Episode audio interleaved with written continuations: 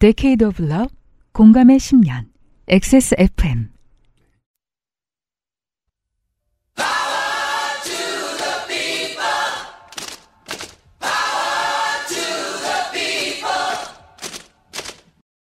XSFM입니다.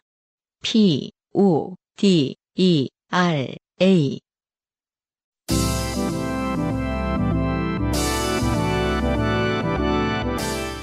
요즘은 팟캐스트 시대.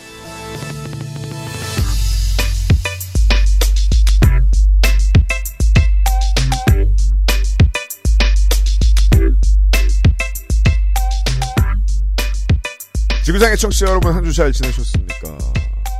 한강가의 나뭇잎이 빨갛고 노랗게 슬슬 변하고 있습니다.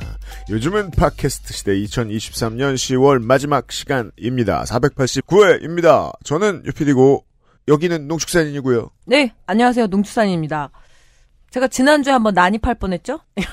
그랬나요? 예, 지나가다가 저는 제 순서인. 줄 알고 들어오려고 그랬어요. 네, 이경영 마이크를 뺏어가지고 오늘은 제대로 찾아왔습니다. 네. 두 사람이 한 번씩 같은 실수를 했어요. 예. 예. 어, 올리브유 가격이 두 배로 올랐대요. 아, 왜, 아, 저 팔레스타인. 아니요. 남유럽의 네. 그 기후 이상 때문, 기, 아. 기온 이상 현상 때문이죠. 뭐 올리브유 뿐만이 아니죠? 예. 뭐, 스페인이 막그 왜 올 여름에 보면 막 그 한낮에 45도 50도 네. 막 이렇게 올라가고 이랬잖아요. 그 저 북아프리카 지역하고 예 뭐 지금 뭐 옥수수, 뭐 콩 다 문제입니다. 한국에 있는 작물들도 마찬가지예요. 올해 사과 먹기 너무 어렵죠? 어렵게 사와도 맛없어요. 예. 깜짝이야. 그 탄저병, 탄저병이라고 하죠. 그 탄저병 때문에 정말 사과 어렵습니다, 올해. 네. 장 보실 때 주의 주의 하시고. 물론 저는 언제나 그런 식으로 좀 낙관적으로 생각하는 편입니다. 딴 거, 딴 거 싼 거 있어. 학교 급식에 원래는 네. 사과였는데 음. 샤인머스켓 나왔대요. 제가 그 얘기 하려고 예, 했어요. 사과 수급이 안 돼가지고 지금 샤머야, 샤머. 지금 샤머 사면 돼. 지금 제일 맛있을 때입니다. 네, 딱 좋아요, 딱 맛이 좋아요. 진하게 들어서. 네. 현명한 쇼핑하세요. 아, 마트 갈 때는 요파 씨가 좋습니다. 요즘은 팟캐스트 시대 489회입니다. 살다 보면 생기는 모든 일이 이야기이며 당신의 삶은 이야기로 가득합니다. 인생이 고달픈 세계인의 한국어 친구, 10년째 변함없이 여러분 곁을 지키고 있는 최장수 한국어 예능 팟캐스트, 요즘은 팟캐스트 시대는 당신의 이야기로 꾸며집니다. 당신 혹은 당신 주변의 어떤 이야기라도 좋습니다.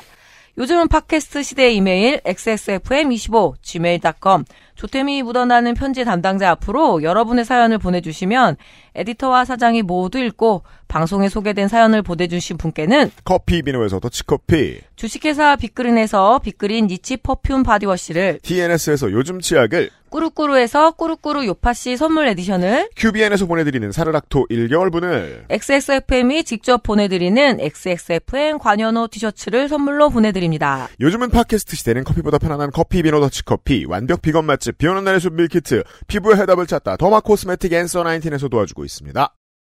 XSFM입니다. 오늘은 에티오피아 예가체프 어떠세요? 과실의 상쾌한 신맛과 벌꿀의 맛처럼 달콤한 모카 상상만으로 떠올릴 수 없는 와인보다 깊은 향미 가장 빠른 가장 깊은 커피비노 에티오피아 예가체프 성인용품? 관심은 있는데 아는 것도 없고 사용감은 또 어떨지도 모르고. 근데 괜찮은 판매 사이트는 어떻게 찾아? 구경이라도 해보고 싶은데. 검색도 안 되고 음, 배너 광고 누르기 싫게 생겼어. 로맨틱스 co.kr 에디터의 신뢰가는 리뷰 거부감 없는 디자인의 성인샵. 찾고 있는 모든 건 여기 다 있을 거야. 즐겁게 과감하게. 로맨틱스 co.kr 좋게 된 광고주. 자. 오늘은 에디터가 중요한 광고를 해야 됩니다. 11월 4일 오전 11시 10주년 기념 후디 집업이 발매가 됩니다. 이번 주 토요일 되시겠습니다. 농축산인 생긴 거 봤어요, 이거? 어, 예, 봤죠. 네. 그래서 제가 아, 한번 집에 있는 낡은 집업을 입어봤습니다. 그렇죠. 집업을. 네. 근데 이게 참 좋더라고요. 아침에 되게 일찍 나와야 되잖아요. 제가 라디오 때문에. 네네. 일단 일단 머리 뒤집어 쓰고 있으니까 정말 좋더라고요. 맘 편하고 다른 저, 사람들. 음, 저희 회사랑은 전혀 상관없는 그렇죠. 후드를 입고 예. 계시긴 한데요. 왜냐, 내가 여태까지 후디를 한 번도 얻어본 적이 없습니다. 아 진짜 안 줬어? 네, 아, 아, 아, 저희가 드린 적이 없어요? 네. 어떻게 된 거지? 저 눈이 커지는 걸 보기가 쉽지가 않은데. 예, 티셔츠는 주셨지만 예, 후디는 아니 어, 어, 내. 믿음에 의하면 그거 갖다가 따님 줬어. 맞아. 맞아. 아니야? 아니, 티셔츠는 많이 주셨다니까요. 제가 택배로 보내드렸어요. 그러면 날라간 것 같은데 후디는 없어요. 어, 아닌데? 택배로 보내드렸을 텐데? 진짜. 오, 이거 추적해봐야겠습니다. 이런 대화는 누구도 이길 수 없습니다. 네. 진정한 승자는 11월 4일에 구매하시는 청취자 네. 여러분입니다. 네, 카르텔이라는 것은 처음에는 보이지 않다가 그렇죠. 어둠 속으로 들어가서 사립 탐정이 파헤치면 파헤칠수록 점점 더 선명해지죠. 그렇죠. 어둠 속에서 점점 더 선명해지는 카르텔. 그렇습니다. reflective 전사가 돌아왔습니다. 어, 이걸 입고 밖에 나가시면 어두울수록 여러분이 이권 카르텔임을 더 잘 확인할 수 있습니다. 주변 사람들이. 물론 reflective이기 때문에 맞은편에서 빛이 비쳐야 돼요. 그렇습니다. 네, 그러니까 이제 그 어, 불미스러운 일이지만 여러분이 만약에 야간에 음. 뭐에 치이신다. 그렇죠. 자전거나 오토바이나 차에 네. 치이신다. 네. 그럼 운전자가 마지막으로 보는 것은 카르텔입니다. 그렇습니다. 그리고 대신 생존율을 높여줘요. 왜냐면 눈에 잘 띄니까요. 그렇죠. 이권 카르텔 이러면서 네. 브레이크를 밟습니다. 그렇습니다. 네. 지난 반팔티에서 극찬을 받은 10주년 시그니처 그라데이션 나염도 살짝 포인트로 들어갔고요. 손목에 붙어 있습니다. 가장 적당한 두께감의 고밀도 코튼을 선택했습니다. 그렇습니다. 아, 이제는 갑옷 느낌은 아닙니다. 어, 요즘 이제 옷 같은 거 관심 있는 분들은 음. 저희 세대가 이제 특히 젊은 세대가 저쪽에서 걸어오는 걸 보면은 어, 왜 지퍼를 저렇게 잠그지 하는 모습을 보이실 거예요. 네. 위에서 살짝 내리고 밑에서 살짝 올리죠. 그죠? 네. 그게 뭐야 싶죠? 네. 하지만 애들이 하고 다니면 해야 됩니다. 따라 해야죠. 네. 2023년 트렌드 투웨이 지퍼를 적용을 했어요. 그렇습니다. 어, 퀄 좋은 걸로 붙였습니다. 원래 이게 약간 10년 전에 유행했던 것 같은데 은근히 돌아왔어요. 요즘 많이 하더라고요. 네, 이게 활동성을 높이기 위해서 원래 달려있는 지퍼인데 네. 요즘은 약간 뭐랄까 약간 프레피한 느낌으로 네. 아이템으로 착용을 하더라고요. 혹은 뭐 배만 찡겨 이런 분들에게도 음, 좋아요. 그렇죠, 그렇죠. 네. 아니면 내 벨트가 너무 비싸. 그렇죠. 막꼭 보여줘야겠어. 가면 라이더 벨트야. 벨트를 해본 적이 요새 근래 주로 고무줄 하지 말거든요. 가면 라이더 벨트를 하겠다. 보여줘야겠어. 그럼 밑에서 보여줘야 돼요. 올려줘야죠. 그렇죠.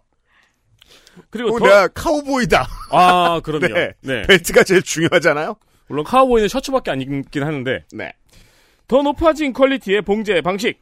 제가 봉제 산업 최근에 많이 들여다보거든요. 왜? 아, 뭐 이게- 창, 창신동. 네, 그래서 다이마루 음. 원단이라면서요, 이게. 아, 그렇죠. 네. 다이마루. 네, 그리고 이게 후드티 만드는 전 세계에서 최고의 기술이 한국이래요. 어, 맞아요. 그래요? 이게 일반 맨투맨티 만드는 거랑 이 후드 집업 만드는 건 차원이 다르대요. 어, 그래서 네. 한국 인건비가 제일 비싸요.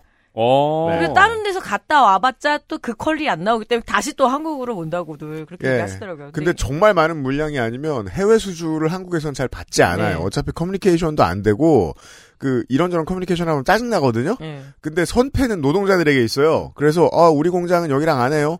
그러면은 어 루이비통이 와도 못 들어옵니다. 근데 그게 진짜 웃긴 게, 예, 후드 fit이라는 게 청바지만큼 미묘하거든요. 네. 그래서 여러분이 스파 브랜드에서 후드를 사면은 음. street 브랜드의 그 감이 안 나와요, 그 fit이. 그죠? 네. 딱 동네 아저씨 아줌마가 돼요. 그렇죠, 그렇죠, 그렇죠. 근데 XSFM 티셔츠는 확실히 봉제가 훌륭하다. 이게 이제 제 요즘 그래서- 연구자의 네, 결론이다. 그래서 음. 공장이 싫어하잖아요, 네. 우리를. 그치. 그죠. 얼마나 조금 주문하는 주제에. 긴장을 음. 하겠어. 네. 네.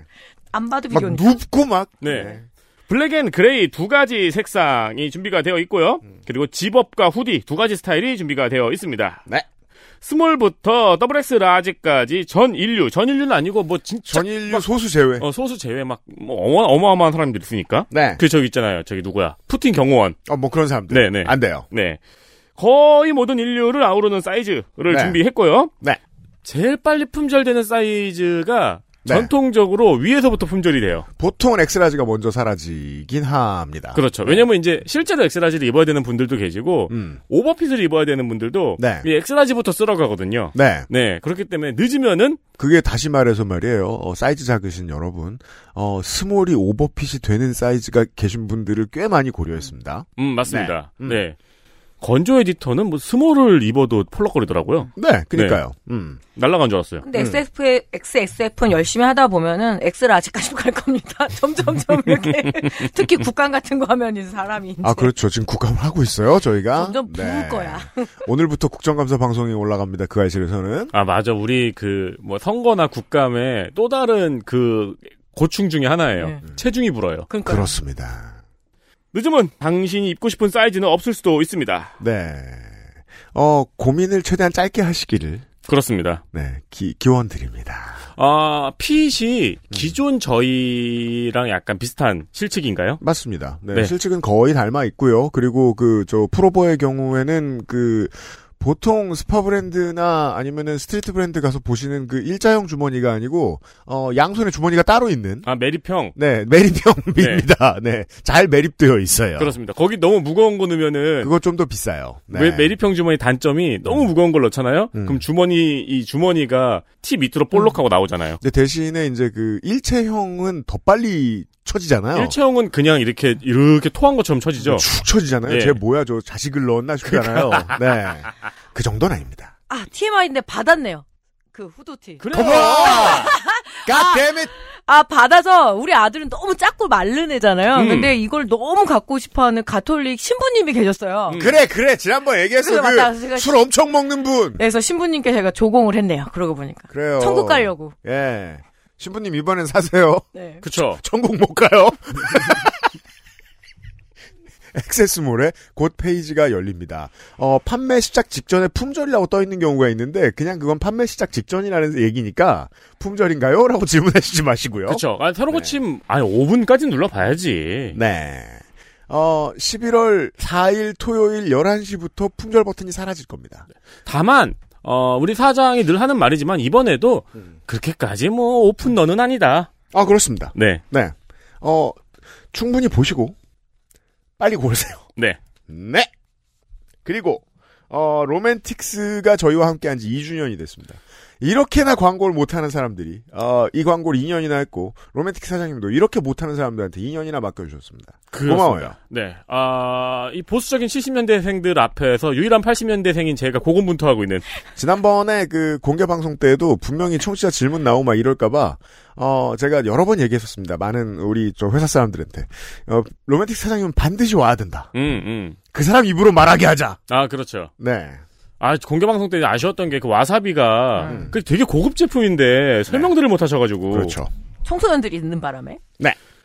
XSFM과 로맨틱스의 2주년. 로마틱스. 로맨틱스요. 네. 지금 어, 로마틱스. 그러네, 여기 로마틱스라고 썼네? 그 로마에 갈 때도 필요하죠. 로, 어디 가도 필요하고. 로맨틱스에서 파는 제품 중에 로마라는 제품이 있어요. 아, 네. 이거 오타가 맞아요, 근데. 2주년 기념 이벤트 파트 2. 음. 다양한 제품으로 당신의 호기심을 자극했던 로맨틱스. 로맨틱스. 2주년을 위해 더 다양한 선물을 준비했습니다. 또 제가 처음 보는 물건이 나왔습니다. 그래요? 이거, 이건 다, 저기지 않나? 봐봐, 읽어봐요. 기간은 11월 1일부터 11월 31일까지 구매 고객을 대상으로 하고요. 11월 한 달 동안, 예, 아, 선물 드립니다. 대상은 먼저 7만 원 이상 구매 고객에게는 손가락 콘돔 2P와 이런 게 있대요. 당연히 있죠. 네. 근데 이거는 뭐 보통 이제 제가 이런 비슷한 물건을 자주 쓰는 건 이제 강아지 이 닦을 때 쓰는 손가락 칫솔. 손가락 칫솔 있고. 이 있고, 그 다음에 이제, 어, 손가락 베었을 때 쓰는, 네. 어, 손가락 덮개. 덮개도 골, 뭐 골무도 있고 가 그런데. 있고, 예, 음. 그 반개에 있는 어떤 물건입니다. 어, 그렇죠. 용도만 왜냐면, 다른. 왜냐면 이제 사람의 손이 생각보다 더러운데. 아, 그럼요. 이거를. 깨끗이 안 씻고 이렇게 행위를 하다가 음, 어 이제 갖가지 뭐 염증에 걸리는 경우가 많기 때문에 그렇습니다. 네 사용하시는 편이 굉장히 바람직합니다. 네. 어 감염에 취약하잖아요. 음. 손가락 콘돔 2P와 음. 꼬마젤 20ml. 아, 여행 갈 때 좋아요. 요건 이제 pair로 쓸 수 있는 거죠. 손가락 콘돔과 꼬마젤은. 좋습니다. 네, 꼬마젤 20ml. 네. 그리고 9만 원 이상 구매 고객에는 clean cock닉 cock ring 여기서 cock이란, 어, C-O-C-K를 의미합니다. 그렇구나. 네. clean cock ring. 그러니까 네. 어 굴곡을 만들어 줘요. 아, 그렇군요. 네, 네, 네. Coke가 아니고. 네. 콜라 먹으면서 그런 거 아니고. 저도 그건 줄 알았는데, 음. 아니었습니다. 그러니까 남성기에 어느 정도의 굴곡을 만들어줘서 아. 색다른 재미를 느끼게 해주는 네. 그런 제품이고. 그럼 이거- 여기에도 이제 꼬마젤이 따라옵니다. 그렇죠, 그렇죠. 여기에도 꼬마젤 20ml가 따라갑니다. 네. 진짜 많이 배워요, 제가. 젤이 더 필요하다. 그럼 로맨틱스에 들어가시면 되는 거예요. 그렇죠. 이제 큰 젤, 이 꼬마젤, 이제 큰 젤 사시면 되는 거죠. 좋습니다. 네. 그리고 13만 원 이상 구매 고객에게는 음. 미니 핑크 에그 바이브레이트와 네. 남성, 남성용 미혈, 미혈이라는 음, 게 뭐예요? 이제, 어, 보통 이제 가장 친숙한 언어로는 우리가 오나홀이라고 하죠. 아하, 예. 네, 근데 이게 종류가 몇 가지, 이게 제가 로맨틱스 들어가서 확인해 보니까, 네. 어, 종류가 몇 가지가 있는데, 음. 그 중에서 랜덤 발송이 된다고 합니다. 알겠습니다. 네. 이 13만 원 이상 구매 고객 사은품 같은 경우는 제가 조금 미심쩍은 게, 음. 여성용이랑 남성용이랑을 각각 드린단 말이에요. 음. 이건 별거나 이제 내외 중인 부부를 위한 게 아닌가. 음. 그럴 수 있습니다. 하지만 같이 사용할 수 있습니다. 네. 네. 어, 이게 미혈은 옛날부터 있던 말이에요, 보니까. 아, 그래요? 네. 그냥 제품명이 아니고? 어, 쌀 같은 걸 담아두는 옛날에 이제 몰래 담아두는 구멍, 뭐 이런. 아. 그 외에는 이제 대만식 순대. 근데 이제 그 전자가 맞는 것 같습니다. 전자가 좀 더 맞겠네요. 네. 아, 근데 아름다움이 있더라고요. 네, 예. 네, 예. 네. 음. 그렇답니다. 그렇습니다. 로맨틱스의 이벤트 파트 2, 어, 챙겨보시고, 네. 이왕이면 요때 사셔가지고 뭐라도 받아가시는 게 좋죠. 그렇습니다. 한 번뿐인 인생. 네. 어, 새 옷과, 어, 요상한 물건들을 구매하시길 바래요 아, 이건, 이건 공짜예요. 네. 새 옷을 산다고 주진 않아요. 근데, 정리를 한 번에 하긴 어렵구나. 아, 그렇지. 근데 뭐, 뭘 사야 드려요? 7만 원 이상? 7만원 이상, 9만 원 이상, 13만 원 이상 구매 고객께. 이런 것들을 드립니다. 아, 그니까 뭐 이런 거죠. 내가 바이브레이터를 사야 되겠다. 응. 라고 생각했으면 그냥 다른 걸 사세요. 13만 원 이상 사시면 드리니까. 아, 아, 그렇죠. 아니요, 그냥 근데 이제 13만 원 이상 사면 드리는 바이브레이터와, 예. 어, 여러분. 좋은 게 있고, 그쵸. 알아, 알아, 알아. 여기서 알아. 고를 수 있는 바이브레이터는, 네. 네. 여러 로맨틱스 2주년 기념, XS, XSFM과 함께한 지 2주년 기념 이벤트를 또 준비했습니다. XSFM 의류는 이번 주 토요일부터 구매하실 수 있습니다. 에디터 수고했어요. 네, 아, 저 이거 하나 따야 돼요. 뭐야? 빠염! 네. 딴다고 또 쓰게? 이거?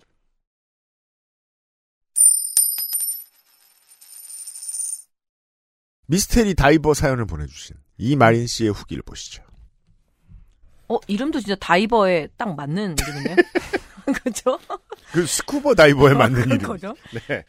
안녕하세요. 하늘에 사람이 두, 아, 사람이 둥둥 떠다닌다. 사연의 그렇죠. 이마린입니다. 음. 몇 가지 질문에 대한 답을 드리자면, 때는 땡땡년대 중반이었습니다. 00년대. 아, 땡땡년대, 00년대 중반. 네. 그러면은, 둘째 동생이 갓난아기였던 이유는, 동생과 제가 나이 차이가 많이 나기 때문입니다.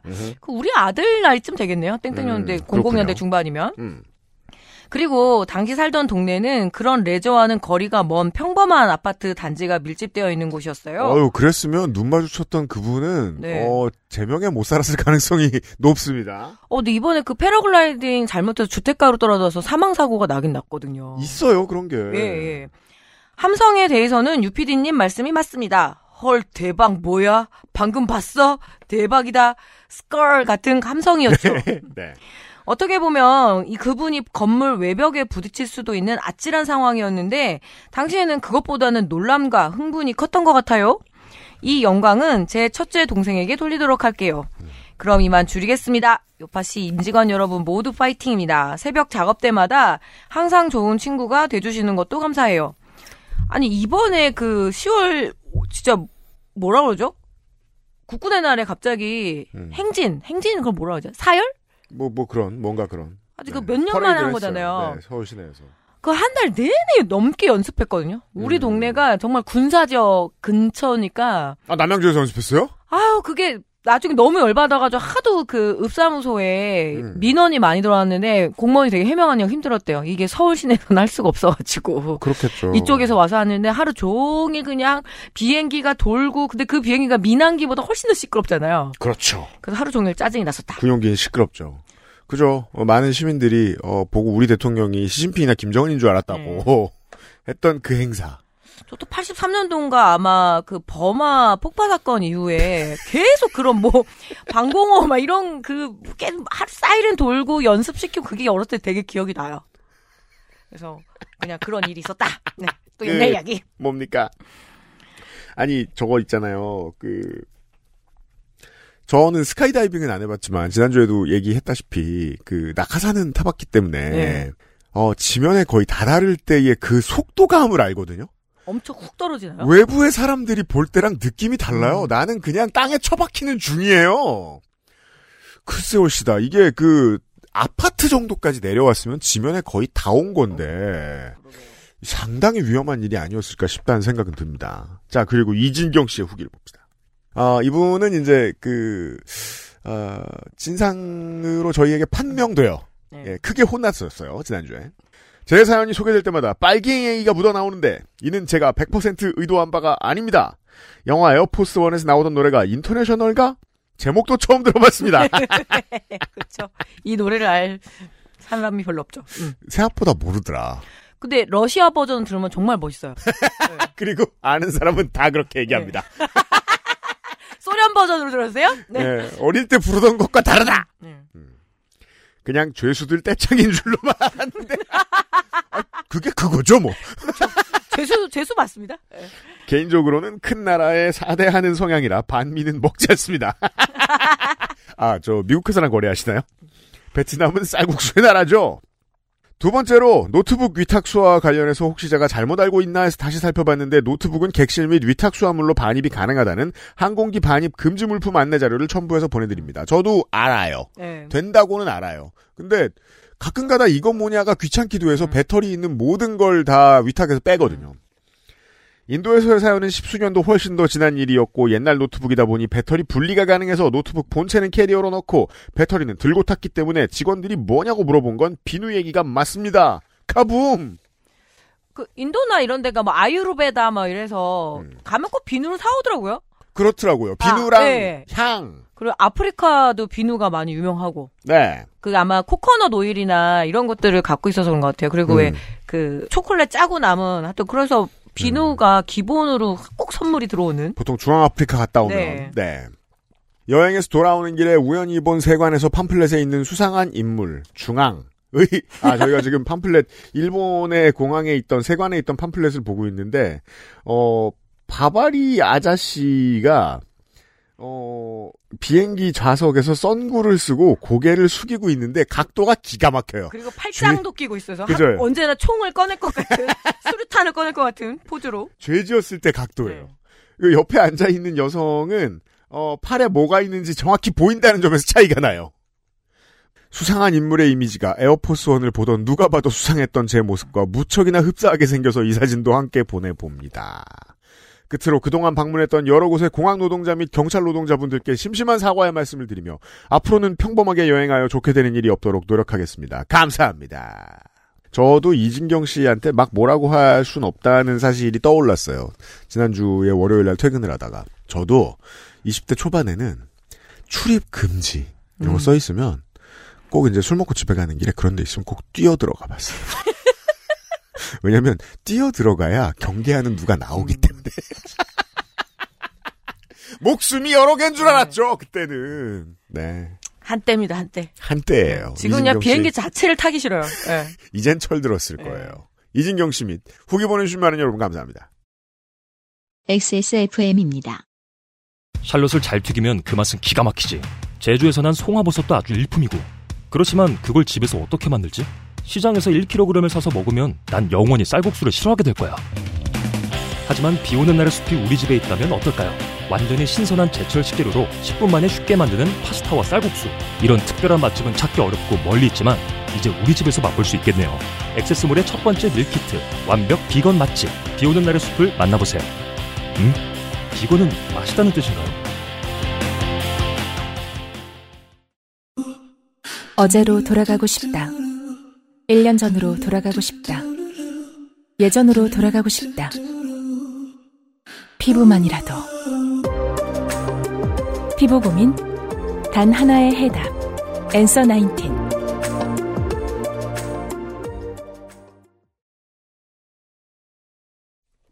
자, 이번 주에 첫 번째 사연. 샌디에이고의 이성란 씨는, 어, 그렇게 말씀 안 하셨지만, 제가 아무리 생각해도, 어, 사실상, 그, 우리 방송을 통해서 한국말을 처음부터 다시 배우고 있는 분이 아닌가. 그래서 처음 사연 보내실 때보다 많이 늘었습니다. 그렇지만 보자마자 뭐 하나가 있네요. 안녕하세요. 요즘은 요파시 방송. 이건, 이건 미국 표현이에요. 아, 요즘은 파시. 팟캐스트. 아니 그 이게- 파시 파시라는 말은 있으니까 한국에 한국어의 캘리포니아 사투리입니다. 그 팟캐스트. 조기 파시 막 이런 거 있잖아요. 파시는 아시죠? 그 저기 알아. 예, 그 수산물 시장. 요를 파는, 예. 요를 파는. 이게 엄청 구, 한 세기 전쯤 쓰이던 말이에요. 팥이 이런 말. 팥이죠, 뭐, 이렇게 이제. 바로, 바닷가랑 이제 바로 그 주변에서 일어나는 그런 예. 어물 시장을 팥이라고 합니다. 전이나 팥이 등으로 네. 불렀어요. 요즘은 요파시 방송 농축사님이랑 문학인님 들으면 어 벌써 끝나 하는 아쉬움이 있네요. 앰플리파이드 팟캐스트 너무 좋아요. 현대 음악 강의 공짜로 듣는 기분이에요. 감사합니다. 스포티파이 돈 내는 게 안 아까워요. 네, 앰플리파이드 팟캐스트 때문에 스포티파이 가입하신 여러분 티 좀 많이 내고 다녀주십시오. 스포티파이 코리아가 겁나하게. 제 사연은 자주 재수 없는 말을 잘하는 남편이 좋게 됐다고 저만 생각하는 사연입니다. 아 이성란 씨 사연의 주된 주제입니다. 아 남편은 재수 없다. 그렇죠. 응. 이게 기본이죠. 남편이 막 너무 사람 좋고 진짜 조- 행복해요. 이러면 그때는 정말 전 병원 한번 가봐야 된다. 호르몬의 장난이다. 예. 근데 이제 제가 이 나이를 먹고 보니까 저도 이제 그런 말을 들으면 그 생각이 나요. 예. 둘이 같이 무슨 작당을 음. 하고 나쁜 짓을 하고 다니는 사람들이다. 완벽한 운명 공동체다. 범죄로 이어진. 네. 운전을 좋아하지 않는 둘째는 대학교 1학년 방학 때 집에 와서 별로 할 일이 없어서 3주 운전 연습을 하더니 면허를 땄어요. 주행시험에서 25개 실점이면 떨어지는데 24개로 간신히 패스했습니다. 조금만 더 느리게 운전했으면 떨어졌다고 인스트럭터가 말했다고 하더군요. 미국은 면허를 딸 필요가 있을까요? 학원은 안 다니고 그냥 이렇게 집에서 연습해도 딸 수 있나 보네요. 예. 게다가 진짜 도심 막 동부의 막 빽빽한 도시 이런 데가 아니면 미국은 운전을 배워서 할 필요가 없는 수준의 간단하거든요, 운전이. 그래서 바- 지금 방송 들어오기 전에 막 미국에서 운전하기 얘기했잖아요. 예. 저는 그때 그래서 왜 우회전도 한 번 할 수 없는가? 그냥 일자 일자. 길이 기니까. 그, 아, 그래서 이게 크루즈 기능이 여기서는 필요하겠다 싶더라고요. 사람 아주 그냥 무릎을 아작낼 수 있을 정도예요. 예. 아주 구식 AI로도 운전할 수 있는 나라예요, 그 나라는. 예. 어, 총기 면허도 없는 주제에. 아무튼 운전면허 있어요, 이 나라. 이제 18살, 학생증 말고 본인 증명할 수 있는 신분증이 생긴 걸로 기뻐했는데, 남편은 이제 쓰던 차를 주고 새 차를 살 수 있어서 기뻐했습니다. 둘째가 16살 됐을 때부터 면허 따기를 기다렸으니 엄청 기뻤죠. 저의 반대 의견을 완전히 무시하고 현대 넥소 수소차를 샀어요. 디폴트. 일단 그 이민 1세대들은 다 애국자들입니다. 우리보다. 여기 있는 우리보다. 이 현대차가 그쪽에서도 왜 백업 차라 그러잖아요. 세컨드 차로는 그래도 인기가 있더라고요. 그죠? 구미권에서는. 딱 이런 예. 아들 딸 학교 가면 사주는 차. 예. 네. 근데 사실 수소차만 돼도 비싸니까. 그렇게 수소차는 저도 본 적이 없는데. 음. 아니 서울엔 많죠. 예. 서울엔 많은데 미국에 많을까? 음. 기름도 많은데 이 나라는. 거의 7만 불하는 차가 4만 5천 불에 세일을 하고 캘리포니아에서 외제차는 리베이트를 안 해주는데 수소차라서 4,500달러 리베이트도 받고. 아 캘리포니아에서는 현대차가 외제차네요. 그러고 어, 보니까 그렇죠. 그, 그런데, 당연합니다. 그런데. 당연합니다. 예, 예, 예. 네. 음. 이 차를 사겠다고 해서 제일 신났던 이유는 현대에서 15,000달러 수소 충전할 수 있는 넥소 카드를 준다는 거였죠. 자, 오늘의 소재인데, 이게 이제, 어, 기업 이름을 다 드러내도 될까? 글쎄 봅시다. 어, 이 말, 저희가 하는 말을 알아들을 수 있는 청취자 대부분의 현기차 직원들은 다 한국 본사에 계신 분들인데, 이건 그냥 미국 지사가 한 상품이라서 한국 본사는 아무 상관도 없어요. 그런데 저희 집 근처는 수소 충전 스테이션이 없어요. 미국엔 드물 거예요. 한국도 쉽지 않은데 찾는 게. 남편이 일하러 가는 길 중간 지점에 하나 있죠. 집에서 25에서 30분 거리. 여기까지 가느냐고 연비가 되게 안 좋아지겠네요. 이게 바, 30분 가서 충전하고. 바보들이 그거예요. 8km 연비인 차를 샀다가 10km 연비로 바꿨어요. 음. 그 다음에 야 나는 연비 좋은 차를 샀어 라고 하면서 집에서 10km 있는 곳에서 기름을 넣으면 연비는 더 나빠졌습니다. 이 자식들아. 아니면 집에서 이렇게 전기로 물과 H와 분리해가지고 할 수도 없는 거고. 내가 수소차를 좀 알아봤는데 처음에 진짜 그런 건 줄 알았다니까 물 분해로 하는 걸 기다려봐 알았다니까? 아빠가 물 분해해 올게. 근데 그게 아니더라고요. 제가 얼마나 크게 배신감을 느꼈는지. 아닙디다. 예. 네. 그러면 다 집에서 그 짓을 하고 있을 수도 있죠. 그리고 저희 집으로 저희 집에서 북쪽으로 1시간 넘게 가는 오렌지 카운티에는 많다고 신나서 말하더라고요. 1시간인데? 그러니까 물론 대륙에서의 1시간은 뭐그 옆- 반도에서의 한 시간과 예. 다르긴 합니다만. 음. 요즘 주말에 편찮으신 양쪽 엄마 보러 올라가니까 오고 가는 길에 놓으면 된다고. 아, 그 이제 신랑 입장에서 장모님과 우리 엄마가 다 오렌지 카운티 사시는군요. 그런데 현대에서 준 넥소 카드는 새로 생긴 수 스테이션에서 못 쓰는 거예요. 카드에 칩이 없어서요. 이런 게 있죠. 그쵸. 그, 그, 모든 그 행사가 모든 주유소에서 하는 게 아니거든요. 그러니까 주유소도 폴대가, 폴대를 보고 직영점이냐. 그렇죠. 가맹점이냐. 그리고 그 이벤트에 의무, 의무가 없는 곳도 있어요. 근데 요즘은 네. 싸다고 해서 무폴 주유소도 많아요. 한국으로 그러니까요. 말할 것 같으면. 그리고 이런 그 이제 정확히 내 돈이 아닌 어떤 것들에 관련해서 쓰려다가 겪는 좌절은 보통 5, 60대가 아니라 10대 때 다 겪습니다. 한국에서는.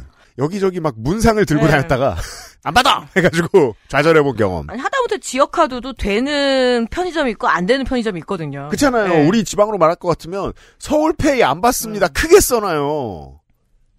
그럼 이제 신나가지고 이제 5만 원어치 들고 갔던 아이들이 예 그런 얘기입니다. 현대의 전화에도 해결 방법을 아는 사람이 없어요. 넥소 카드를 쓰려면 오래전에 생긴 스테이션을 찾아야 해요. 오늘도 LA에서 집에 내려오다가 UC 얼바인 쪽에 있다고 해서 기껏 찾아갔는데 충전소에 수소가 없네요. 그럼 뭐가 있어요? 아, 보통 전기랑 수소 전기, 같이 해요. 전기 수소 오래된 데는. 예. 네. 아니, 등유도 좀 팔지 않을까요? 난방용 등유 왜 말통에 가서 받아오는 거 있잖아. 그러니까 동네 사람들과의 그 contact을 넓히자면 등유 같은 것도 하면 네. 좋긴 하겠죠. 그래서 현대에서 준 넥소 카드 못 쓰는 새로 생긴 station 찾아가서 수소 넣고 왔네요. 이번 주에도 일하러 가는데 자기 차를 타고 간다고. 일 가다 들르는 넥소 카드 쓸 수 있는 수소 충전 station에 수소가 없어서요. 그러니까 수소 수급이 좀 제대로 잘 안 되나 보네요. 예. 이렇게 인구 밀도가 높은 데서 안 되면 미국에서는 수소차 타는 게 불가능한 거 아닐까요? 그렇겠네요. 음. 예. 기다리는 거 싫어해서 전기차보다 빨리 충전해서 수소차를 고른 남편은 그저 수소차 산다고 그 저 억지 부리는 사람들 보면 아니 이유는 다 있습니다만 그, 그 집에서 말리는데 우기는 사람들 네. 보면 다 충전이 빨라 이 얘기부터 합니다. 제가 진짜 차를 차 알못이잖아요. 그럼 음. 전기 충전하는 데는 몇 분 정도 걸려요? 저도 해봐야 느낄 것 같아요. 그 일단은 그런 걸 보고 있잖아요. 그 이제 멀리 가다가 어 휴게소에 충전차들이 서 있습니다. 네. 그리고 그 옆에서 운전자가 게임하고 있는 모습을 가능 발견할 수 있습니다. 보고 있으면 아유 그래 아유. 정도의 생각을 하고 넘어올 때가 간혹 있어요. 네. 에디터 혹시 알아요? 급속으로 충전하면은 한 4, 50분 정도로 알고 있습니다. 아이고 약간 시간 여유가 있어야 되는 거네요. 보통 그러면. 100%로 안 하고 한 30분 정도 충전하신다고 하고요. 음. 예, 그래서 보통 옆에서 스트레칭 하고 계시죠. 어. 네. 보통 한국에서는 긴 고민을 하지 않으려고 이제 생활 패턴을 바꾸죠 오너들이. 어 아침에 어딘가에서 이제 가서 이제 충전하고 그 다음에 한 번에 장거리를 쫙 운전하고 그런 방식으로. 집에 있어야죠. 충전기가 그러니까 보통. 우리 같은 아파트에는 이제 의무적으로 전기차 충전 그 자리가 있긴 하죠. 음. 예. 그리고 싸움 납니다. 충전 다 했으면 빨리 빼라고 전화 옵니다. 그러면 수소는 그보다 훨씬 빠르다. 이 음. 정도는 제가 이해를 했네요. 네. 수소차를 고른 남편은 좀 있으면 다시 수소가 채워질 거라고 여유 있게 기다릴 수 있다는 말을 할 때 기가 막혔습니다. 제가 보기엔 좋게 된 것 같은데 본인은 계속 차가 너무 좋고 편하다는 말만 하네요. 왜냐면 지금 싫어도 싫을 수가 없죠. 아, 이 차 별로야 이랬다가는 지금 가, 가정이 파탄나게 생겼잖아요. 이게 뭐 성별 따라가는 게 아닌데 자기 기회 비용을 사용한 다음에 그걸 슬프게 긍정하는 사람을 네. 두들겨 패면 안 됩니다. 그 attitude가 훨씬 낫습니다. 예. 항상 부정적으로 대화를 해서 재수없던 남편이 무한 긍정으로 좋아하는 현대 수소차. 저는 친환경에 도움이 되는 걸로 만족하려고 노력 중입니다. 좋은 방송 만드시느라 고생 많으십니다. 건강 잘 챙기세요. 들 감사합니다. 샌디에이고에서 이성란 드림 하고 며칠 뒤에 메일이 한 통 더 왔습니다. 추가로 요즘 여기 수소값이 올라와서 올라서 이번 달에 수소를 넣었는데 저희 카드로만 900달러를 썼네요. 900달러면 잠깐만. 지금 미국 그 한국 돈으로 1,100 아, 110만 원 정도 하거든요. 그러니까 미국 가솔린 값이 얼마지? 예. 아니 그러니까 신랑분이 어딜 돌아다니시는 거예요? 최근에는 미국과 한국이 대도시의 경우에는 기름값이 대충 비슷한 음. 걸로 알아요. 저 집사무실 집사무실이잖아요. 한 달에 기름값 20만 원 좀 안 쓰거든요. 100만 원 뭐죠? 경주를 나가신 거 아니고야 이건. 그니까요. 혹은 서울에서 경주로 왔다 갔다 하면 그쯤 나오겠습니다. 그 수소가 설마 소는 아닐 거 아니야. 그건 숫소. 소하고 이렇게 청도 소 청도 소싸움처럼 네가 빨리 달리라 내가 빨리 달리라 뭐 이런 건 아닐 텐데. 소를 타고 다니는 게 아닌 이상. 그쵸 소를 위에다 이렇게 올려가지고 도축장으로 보내는 거 아니니까. 혹은 소를 옮겨 다니는 것이 아닌 이상. 아, 그건, 그거는 허경영이죠. 그건, 그건 금송아지고, 이거는 이제, 숫소 운송. 그 있잖아요 왜 그 캠핑카 때린 그, 그 트레일러 이렇게 해서 그런 거 아닌 이상 이렇게 100, 900달러까지 나올 일 있나요? 영업 뛰는 거 아. 이성란 씨 후기 보내주세요. 네. 어, 이 현대차, 현대 수소차는 주로 어디를 왔다 갔다 하고 한 달에 몇 킬로를 뛰는 겁니까? 어떻게 100만 원이 나오죠? 그거 이게 기름도 아니고. 예. 현대에서 준 카드는 얼마나 썼는지 저는 모르고요. 남편이 돈을 쳐들어가면서 꼭 쳐들어야죠. 이거. 쳐들어가면서 친환경에 도움을 주는 착한 일을 하고 있습니다. 제가 보기엔 수소여도 이렇게 900달러까지 넣으면 친환경적이진 않습니다. 당연합니다. 엄청 많이 탔다는 거잖아. 예. 수소로 환경을 해하게 생겼어요. 이성란 씨 고마워요. 근데 이거 나중에 네. 까보니까 현대에서 준 카드 다 썼으면 음. 900달러는 어디에 썼을까요? 음. 현대에서 얼마짜리 줬지? 아까 15,000달러. 15,000달러.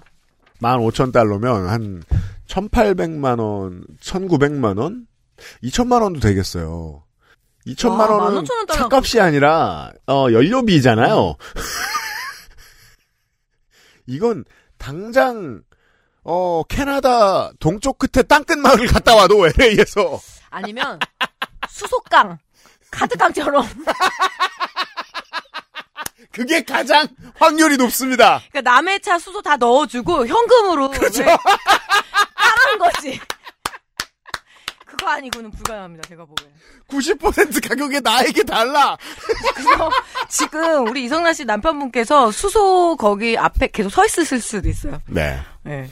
이것은 어, 수소 운송이 아니면 수소 깡이다. 셀프 폴대 들고. 이성란 씨, 어, 수사 결과를 저희에게 공표해 주세요. 기다리고 있을게요.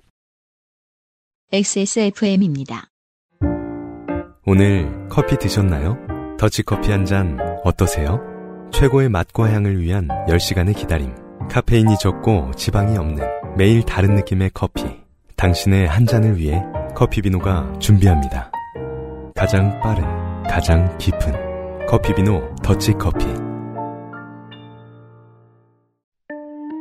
지금 우리가 사랑할 시간 로맨틱스 co.kr 이것도 내가 꼰대인 거지. 표준어 규정 제7항. 수컷을 이루는 접두사는 수로 통일한다. 네.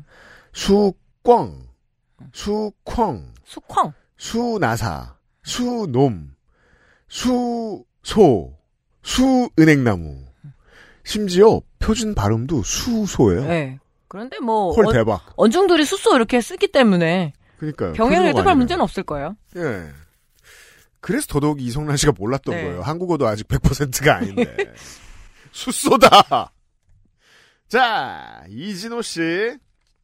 안녕하세요. 이전에 세차장, 세차장이네, 세차장, 개를 좋게 만들었던 사연과 커플이 세 조각 먹고 남긴 치킨을 맛있게 먹었던 사연을 보냈던 이진호입니다. 잘 지내셨습니까? 네. 그때 부산이었던 것 같아요. 네. 저는 3살 터울의 남동생이 있는데, 동생은 어릴 때부터 치킨을 엄청 좋아했습니다. 응. 뭐, 웬만하면 다 좋아하죠. 응.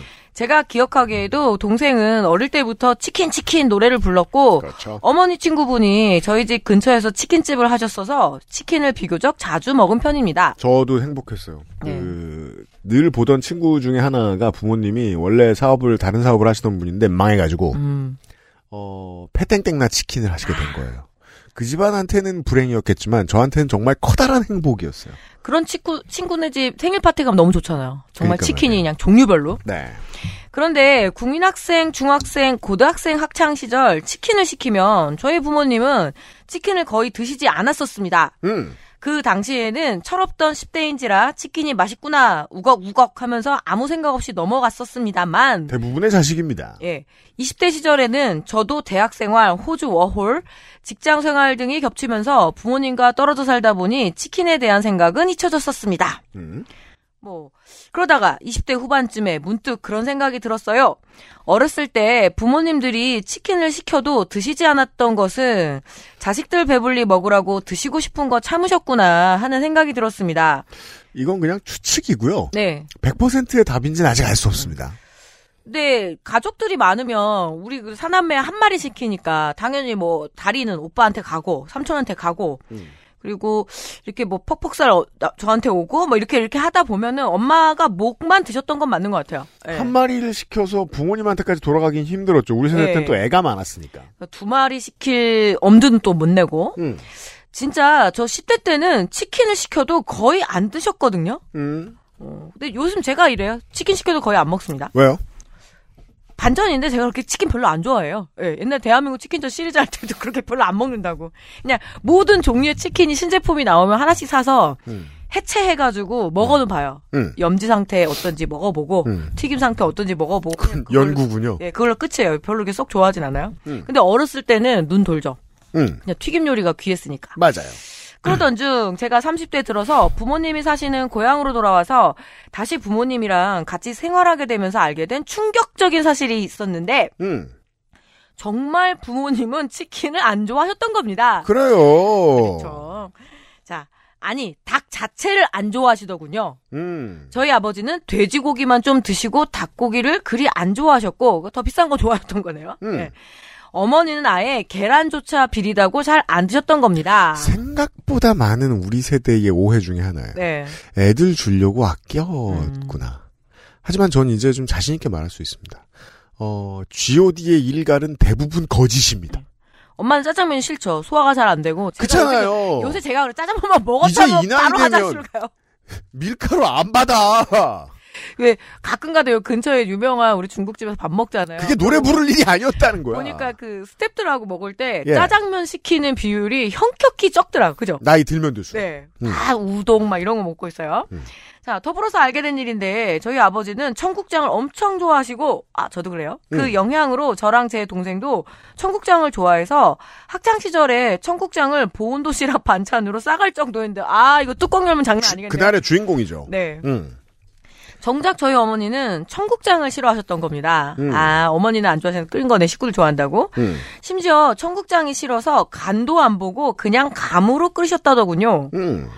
그래서 제가 저 어떻게 싫어하시는 요리를 그렇게 맛, 맛있게 하셨냐? 여쭤보니 어머니 그럼 별 수 있냐? 좋아하니까 할 수 없이 끓였지. 아니다 부산 말이겠네. 그럼 뭐 오야겠노 이러겠네요. 예. 그럼 뭐 별 수 있냐? 좋아하니까 할 수 없이 끓였지 음. 하셨습니다. 그래도 지금은 손자들이 있어서 치킨을 이전보다는 드시긴 하지만 그래도 본인들이 드시고 싶어서 치킨을 시키는 경우는 거의 없으십니다. 음. 자식들을 위해 부모님이 치킨을 참았다고 오해한 저 혼자만 좋게 된 느낌이었네요. 감사합니다. 그 이게- 다행이네요. 예. 이게 왜 우리 세대라고 얘기하냐면, 어, 80년대에 30대를 맞이했던 사람들은, 음. 어, 도시 생활을 일찍 시작한 사람들의 경우, 어, 이런 행동을 할 정도로 배를 곰지 않았어요. 그렇죠. 예. 시기상. 근데 풍경이 변한 게 제가 날 농촌을 들어갔는데 복날이잖아요. 그럼 복날은 보통 마을회관에서 이렇게 단체로 복다림 행사를 하거든요. 음. 그럼 부녀의 언니들이 솥을 건단 말이에요. 음. 지난번 갔더니 그냥 가만히 계시고 수박만 자르고 계시더라고요. 그래서 제가 와 이제 수박만 드시고 끝내나 보다 했더니 그게 아니라 갑자기 치킨 배달 차가 와서 20마리를 촥 풀어놓고 가는 거예요. 그렇죠. 그 제가 뭐야 이게 어떻게 된 거예요? 그랬더니 야야 이제 우리도 치킨 좋아한다 이렇게 얘기하시는 거예요. 그러니까 아예 안 드셔봤던 어머니들한테는 지금 새로운 경험. 음. 왜냐면 농촌에서는 치킨이 배달 하기가 어렵잖아요. 음. 그러니까 자식들이 사오기만 하잖아요. 음. 그래서 그때만 드셨었는데 이제는 저도 들은 얘기인데. 치킨 좋아한다 이러면서 저도 이제 그 6시 제가 좀 일찍 퇴근하는 편이니까 어 6시에 TV를 틀어 놓을 때 야구를 안 하면 어 정은정이 전에 그거 본다 그랬는데 6시 내 고향. 예 한번 네. 봐요. 은근 재미, 내 취향이야. 그거 완전 재밌어요. 예. 거기에서 알게 된 지식 중에 하나인데 요즘은 그 노인회 관의 고정 멤버들 있지 않습니까? 네. 그 중에 한 명쯤은 폰을 잘 다루는 사람이 반드시 있는 거예요. 그러니까 다 시켜도 된다는 걸 아는 거예요. 몇 마리 이상이면은 무료로 배달해준다는 거 아시니까 딱 맞춰, 당연합니다. 딱 맞춰가지고 그래서 드시고 나눠서 가져가시더라고요. 예. 그리고 배달원이 가는 길에 손목을 붙잡고 물어봅니다. 거기 전화번호 어디요? 예. 여기 수수료 안 내도 되잖아. 아, 그쵸. 그럼 배달원이 자기는 중립적인 배달원임에도 불구하고 전화번호를 알려줍니다. 네. 그래서 어, 합리적으로 전화를 해서 그 다음부터는 시킨다더라. 네.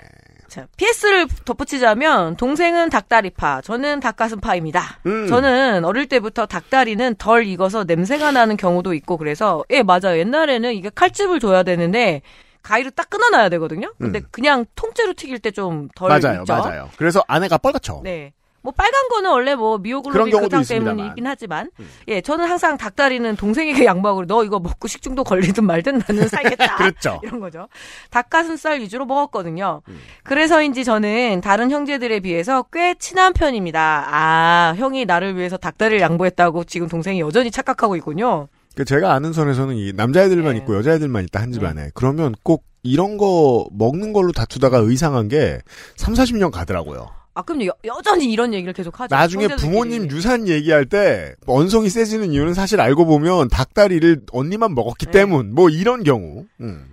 별거 아닌 것 같지만 이런 것이 형제 사이에 꽤 중요한 요소라 생각합니다 네. 그래서 아예 요즘은 남자들 워낙 잘 먹으니까 한 마리 한 마리 아예 따로 시켜주는 경우도 많아요. 예. 요새는 그게 되죠. 예, 그냥 각자 먹으라고 싸우지 말고. 그리고 대부분의 또 예, 요즘은 그 배달에 최적화된 치킨집들이 어 두 마리 사면 60% 가격에 네. 해주잖아요. 어 그래서 예전하고는 많이 다릅니다. 싸우기가 힘듭니다. 그런 거 가지고. 근데 옛날에는 이런 작은 거 가지고 싸웠던 기억이 평생 가는 형제들을 제가 좀 많이 봤기 때문에. 특히 그 아이스크림 있잖아요. 떠먹는 아이스크림. 음. 그거는 상당히 고급이었기 때문에 큰 거. 하드하고 상관없이 네. UPD도 이제 삼남매니까 알겠지만 그거 딱 경계를 긋잖아요. 음. 그럼 꼭 제가 막내니까 큰 언니가 이런 거 큰 사람들 조금 더 먹어야 된다는 거예요. 음. 그 나는 우겼죠. 난 더 커야 되니까 내가 더 먹어야 된다. 뭐 날- 아주 그 씨알도 안 먹혔다라는 거. 저는 제 성격에 무슨 단점이 그때 의 경험에 반영되어 있는지 저는 알지 못할 거 아니에요. 다만 근데 저는 그런 처세를 배웠죠. 포기해라. 아, 그쵸. 자리를 일찍 떠라. 네. 네, 나중에 나이 들면은 혼자 살다가 혼자 다 퍼먹을 거야. 막 이런 생각 어렸을 때 진짜 많이 했었어요. 이진호 씨 고마워요. XSFM입니다. 보홍 유자를 발효한 독자 원료 유자 바이오엠. 힘이 주근깨, 잡티까지 말끔하게. 화사한 미백 광채로 한 톤 더 밝아진 피부. 단 하나의 해답. 엔서 나인틴 유자 바이오엠 앰플 세럼.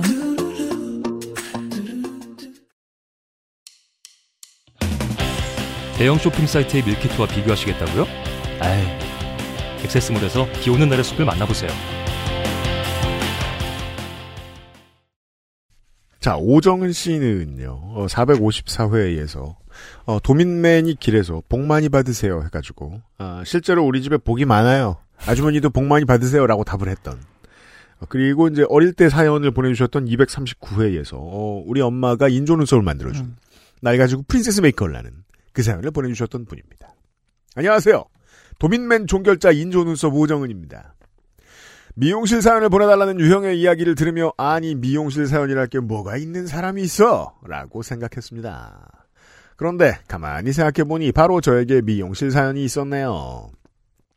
다섯 살이 되어 막 유치원에 입학한 큰딸은 한참 가위질에 재미를 붙였습니다.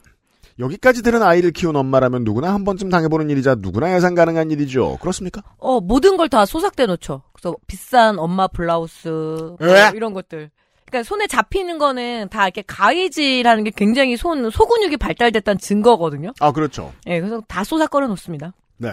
그, 나이를 먹어서, 어, 기계식 키보드에 중년이 취미를 붙이는 이유도 그 촉각 때문이거든요. 네. 어, 이 촉각을 만족시켜주는 놀이 중에 하나죠, 가위질. 비싼 장난감을 사줘도 결국엔 생활 속에 있는 거라서 싱크대 진짜 좋아하거든요. 그래서 그래요. 뭐든지 양념병 따가지고 이렇게 다 엎어보고 막 간장 같은 거 뒤집어 쓰고 딱 엄마 화장품 다 파 보고 그렇게 하면은 이제는 예 어, 어느 순간 나이가 들어서 말은 더 안 듣는다. 그렇죠. 예. 저 어릴 적에는 가위가 자르는 것마다 손에 느껴지는 촉감이 다르잖아요. 예, 예. 그게 너무 재밌어가지고 그다 재미로 하는 것 같아요. 제가 집안일로 바쁜 사이 아이가 가위로 자기 앞머리를 한 움큼 쥐고 쏙 딱 잘라버렸습니다. 아, 이것도 기본이죠. 일단 동생 머리 좀 잘라보는 경우가 많고, 그리고 이제 지 머리 자르는 거죠. 아주 쏙딱. 가운데 이마 가운데가 훤히 다 보이게 말이죠. 자, 이 저희가 지금 보고 있는 두 번째 사진인 것 같아요. 네. 어, 스누피 스웨터를 입고 있는 따님 사진이 보이는데 이게 이제 그 가름말을 넘겨서 이마가 보이는 게 아니라 예. 그냥 다 내려도 이마가 보이는 그 런 영, 사- 연구 없다 그, 사, 그 상황으로 상황입니다. 예. 보입니다. 사실 이건 누구나 겪는 일이고 별일 아닌데 문제는 저의 대처에 있었습니다. 저는 머리카락이 가늘고 힘이 없어 파마도 안 되고 드라이도 잘 안 먹는 관계로 1년에 미용실에 한 번이나 갈까 말까 하는 사람입니다. 그때도 당연히 미용실에 대해 어떤 개념이나 평가가 전혀 없던 사람이었지요. 거기에 플러스 첫 아이를 키우며 겪는 첫 번째 상황이라 많이 당황해 있었습니다. 저는 앞머리가 쏭당 잘린 아이를 들고 무조건 가까운 미용실로 달려갔습니다. 위급 상황인 것처럼 막. 그렇습니다. 지 같아서 그냥 내비두면 되는데 어차피 머리는 자라기 때문에. 예. 음. 그리고 어린이집 가면은 이렇게 앞머리 건드려 놓은 애들이 되게 많아요. 그러니까 아. 딱 비슷하게 못난이 머리로 하고 있어요. 예. 가위는 어느 집이나 다 있으니까요. 예. 참고로 저는 논 한가운데에 있는 시골집에 살고 있고 저희 집에서 가장 가까운 미용실은 면사무소가 있는 읍내의 아주 작고 오래된 시골 미용실이었습니다. 아이가 앞머리를 너무 짧게 잘라서 왔다는 저의 말에 미용실 선생님은 별일 아니라는 듯 미용실 선생님 아, 그래요? 애를 여기 앉혀보세요? 라고 하셨고 그 담담한 반응에 섣불리 안심을 한 저는 아무 고민 없이 아이를 시골 미용실 의자에 앉혔습니다. 아이 앞머리를 보신 미용실 선생님은 미용실 선생님 어머, 애가 굉장히 과감하네. 괜찮아. 아줌마가 예쁘게 잘라줄게. 라며 아이를 안심시켜주기까지 하셨어요. 저희는 지금 예. 대본에서 결과 보고 있지 않습니까? 지난주에 제가 말씀드렸잖아요. 긴 머리도 평생 안 해보셔서 못한다라고 말하는 양심적인 그 미용사가 그렇죠. 있는데, 농촌에서 아이들이 되게 드물잖아요. 음. 그래서 의외로 군 단위까지 나가면 kids, 그니까, 그, 인근 도시 있잖아요. 뭐, 군, 군위에서 대구, 그럼 kids 전용 음. 미용실이 따로 있을 정도예요. 대구에 아니면 군위에. 그러니까 나는 군위에 사는데 그래요. 군위에 애들 머리를 다룰 미용사가 없는 거예요. 그러면 대구까지 데리고 나서 이거 어른들은 그래도 아무데나 해도 됐는데 애들 머리 다루기 되게 어렵거든요. 음, 자꾸 움직이고. 그럼 뭐 예를 들어 예. 지금 올해부터 칠곡이 대구가 됐잖아요. 네. 어 대구의 북쪽 끝에 어딘가에 네. kids 미용실이 있으면 그건 칠곡 사람들이 오는 곳인 그렇죠. 거예요. 그러니까 적어도 뽀글 파마 전문에서 아이들 머리 다루기는 쉽지 않았을 것이다. 라고 예측해 봅니다. 그러니까요. 저도 그냥 아무 생각 없이 스트레이트를 하러 갔다가 아, 머리 한 요 정도 왔을 예. 때 혹시 머리를 따는 걸 해보신 적 있느냐? 음. 그럼 당연히 전문가가 솔직히 말해주죠. 그건 그것만 하시는 분이 있다. 그러면서 그때부터 찾아봤거든요. 네. 예. 근데 이건 마치 이제 동네 미용실에서 어, 제 머리를 하고 온 사람이 브레이드를 해달라. 앉아봐요. 그런 거 아니에요. 요거 요, 요걸로 한번 실험해볼까? 막 이러면서. 드레드를 해달라. 네. 앉아봐요. 네. 그러더니 가위를 들고 망설임 없이 아이 머리를 자르기 시작하셨습니다. 싹둑 싹둑. 그제서야 미용실 초짜인 저는 제가 원하는 것은 아이의 앞머리가 자연스럽게 보이도록 다듬어 달라는 것 이라는 말을 하지 않았다는 사실이 기억났습니다. 서둘러 미용실 선생님을 말려보려 일어섰지만 선생님은 정말 손이 빠르시더군요. 이미 아이의 머리를 반 이상 싹둑싹둑 자르신 상태였기에 어찌 말릴 수도 없었고 단발머리가 예쁘지만 앞머리가 살짝 잘린 예쁜 딸은 꽁지머리 김병지 스타일의 딸로 변신해 있었습니다. 어, 진정한 진짜 샤기컷과 허시컷이 지금 보이고 있습니다. 예. 야, 이거야말로 우리가 그, 어, 도쿄 시내 패션지에서 보던 아니, 그거 아니야. 미래소년 코난에서 포비 머리 같은 거. 어떻게 그게 떠올라? 그 머리인데 지금. 그 중에 답이 있습니다. 청취자 여러분. 네. 상상하신다면. 너무 난감하고 당황스러웠습니다. 불행 중 한 가지 다행인 건 큰딸이 워낙 개구쟁이라 본인의 머리 스타일이 굉장히 괴상해졌는데도 울거나 화내지 않고 재미있어 한다는 점이랄까요. 그렇죠. 예. 이 나이 때는 아직 헤어스타일 때문에 따돌림 당하거나 하는 경험이 없기 때문에 그렇게 큰딸 머리에 큰 사고를 친 며칠 후 아이를 데리러 유치원에 갔는데 유치원 담임 선생님께서 말씀하셨습니다. 저희 큰딸의 머리를 보고 신기해하며 가위로 자기 머리를 자른 아이들이 반에 좀 많아졌다고요. 또 전파했구나. 친한 엄마 한 명도 예. 친한 엄마 우리 애가 가위로 자기 머리를 잘라서 속상했는데 선생님께서 우리 반에 땡땡이보다 더 심한 애도 있으니 걱정 마세요라고 얘기했다는 거죠. 그러니까 라고 네, 위로해 줬다고 이야기하더군요. 그냥 저는 속으로 그 심한 아이가 우리 딸이구나 했습니다. 네 맞습니다. 그맘때 둘째 딸이 3살이었는데 머리가 너무너무 더디 자라서 제가 집에 있던 이발기로 아이 머리를 박박 밀고 난 지 얼마 안 된 시점이었습니다. 머리를 박박 밀어줘야 머리카락이 굵어지고 빨리 자란다는 속설 때문에 친 사고였지요. 이, 이 이야기를 아직도 믿고 있다니. 그래서 보통 애기들 그래서 머리를 한번 싹 밀어주거든요. 네. 100일 때쯤에 베넷 머리를 좀 밀어주면 굵은 머리가 나온다고. 근데 그렇죠. 완벽한 속설이라고 하더라고요. 예. 당연합니다. 제가 어, 그 속설 반증하기 위해서 수염을 한번 길려본 적이 있었죠. 네. 아니었습니다. 길수록 굵은 게 나옵니다. 근데 상관없다. 여자 아기들은 그래서 모든 돌 사진, 백일 사진에 머리는 이렇게 거의 빡빡머리인데 맞아요. 항상 리본을 꽂고 있죠. 리본을 알아서 얘가 여자 아이다라는 걸 어떻게 한 거예요? 머리에 핀으로 박은 거예요? 아, 머리띠, 머리띠로. 머리띠. 예, 머리띠로 왜냐면 다 리본을 하고 그런 있어요. 사진 많이 봤으니까. 그죠. 요즘은 없지 않을까 생각했는데, 이거 21세기의 얘기잖아요. 아무튼 그래서 저는 꽁지머리 큰 딸과 스포츠머리 둘째 딸을 가지게 되었습니다. 그해 겨울 생전 처음 가본 코스트코에서 가격이 너무 저렴한 여아들의 드레스를 보고 예뻐서 사다가 입혔는데 지금 그 사진을 보면 난민촌 어린이가 어디서 구호품을 주워 입은 것 같은 비주얼이라 아이들에게 많이 미안합니다. 보고 있는데요. 예. 어, 이건 말씀드릴 수 있습니다. 어, 한국에서 꽤나 흔한 비주얼이었다. 네. 이 나이 아이들이, 여아들이 드레스를 입었는데, 어, 7mm 바리깡으로 밀은, 밀 멀리 하고 있는. 그, 그, 괜찮지 뭐. 예. 이상 유형 덕분에 깊이 묻- 묻어두었다가 기억난 미용실 사연이었습니다. 추운 날씨에 감기 조심하세요. 오정은 씨 고맙습니다. 이게 관심이 제가 없을 분야잖아요? 네. 사연을 읽는 동안 쫙 이해가 되네요. 내 친구들은 왜 그랬나? 예. 우리 딸도 머리에 이런 사진 되게 많아요. 예. 음. 지가 한번 잘라서 그렇고 또 할머니랑 갔다 와서 할머니가 할머니 취향대로 잘라와서 그렇고 예. 그 지금 이제 애기 아빠나 엄마들 얘기를 들어보면 애 키우는 얘기를 맨날 한단 말입니다. 만나면 할 게 그거밖에 네. 없으니까 특히나 이제 한 살 때부터 한 여덟 살 때까지는 그래요. 아이를 강아지와 비슷하게 보는 지점들이 음. 있음을 발견해요. 더운데 밀어버릴까?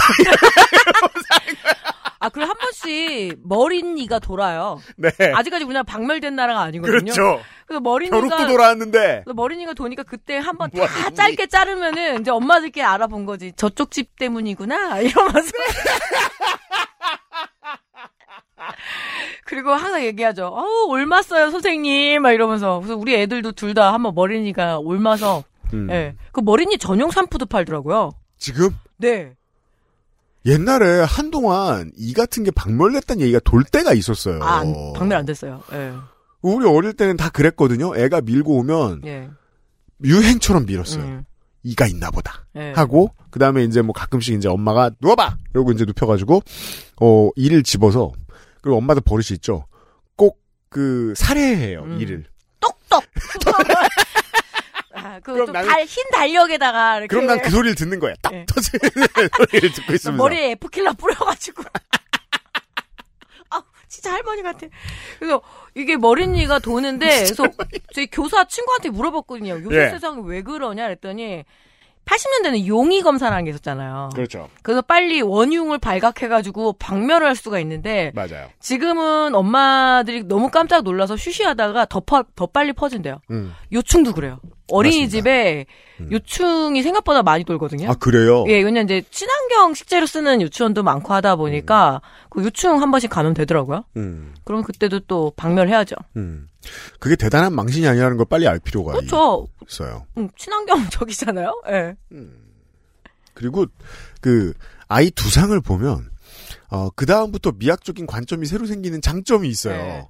어, 이렇게 이렇게 하면 좋겠네라고 막 깨닫잖아요, 부모들이. 아, 밀어, 진작 밀어볼 걸, 이러면서. 네. 좋죠, 뭘. 자, 오정은 씨 고맙고요. 저희들은, 아, 연리의 순서로 확인하고, 어, 공관위원장이 뽑아준 후보들 중에 2023년 9월 요팟시 Greatest Hits 월장원이 나왔음을 알려드립니다. 저희는 발표만 남겨놓고 있습니다. 후보를 많이 뽑았어요, 중구난방. 그러면 일단, 어, 망하는 후보가 나오죠. 어, 일단 그, 파이 차트에 숫자가 안 나와서 몇 퍼센트인지 알 수 없는. 어, 엄마가 왜 뽑아놔가지고 나를 다시 한번 얘기하는 거야? 막 이러면서. 예, 어, 논외의 후보. 예. 5위는 장윤정 씨. 남편이 본인 생일 까먹은 얘기로 해서 산타 이야기까지 가는 구성이 아주 마음에 들었던 사연이었습니다. 아. 그리고 여기서부터가 본선이라고 볼 수 있겠습니다. 이지영 씨 4위 12.4%예요. 어, 60살 먹은 수컷 마리모 이야기를 아이가 들려준 바로 그 이야기. 그리고 3위는 484회에 14%를 받은 박상은 씨입니다. 아, 다용도실 페인트 칠을 직접 하다가 어, 탈수 증상 직전까지 왔던 프로그래머 이야기. 아, 1, 2위 정도가 이제 월장원 근처라고 네. 보시면 되겠습니다. 아깝게 탈락한 33.8%를 받은 482회에 윤정은 씨 살다 보면 하고 싶은 때를 못할 때도 있는 거예요. 예. 할머니 말씀. 예, 울 필요가 하등 없는 게 바로 이 사연. 정말 기만장 차이로 2등했습니다. 1위는 37.3%를 득표한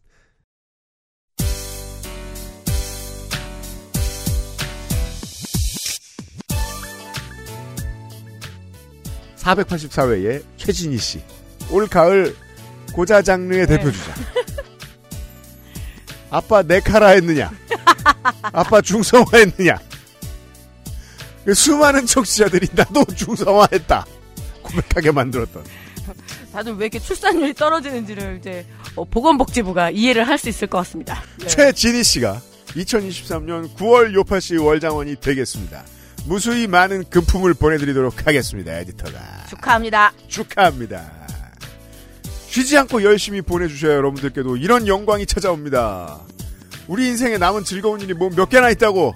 아, 그동안 살아온 이야기를 요파 씨에 꾸준, 꾸준히 보내주시면 좋은 일이 생길 수도 있습니다. 요즘은 팟캐스트 시대 11월에 다시 뵙도록 하겠습니다. 농추사님과 유피디였습니다. 고맙습니다. 네, 고맙습니다. XSFM입니다. P, O, D, E, R, A.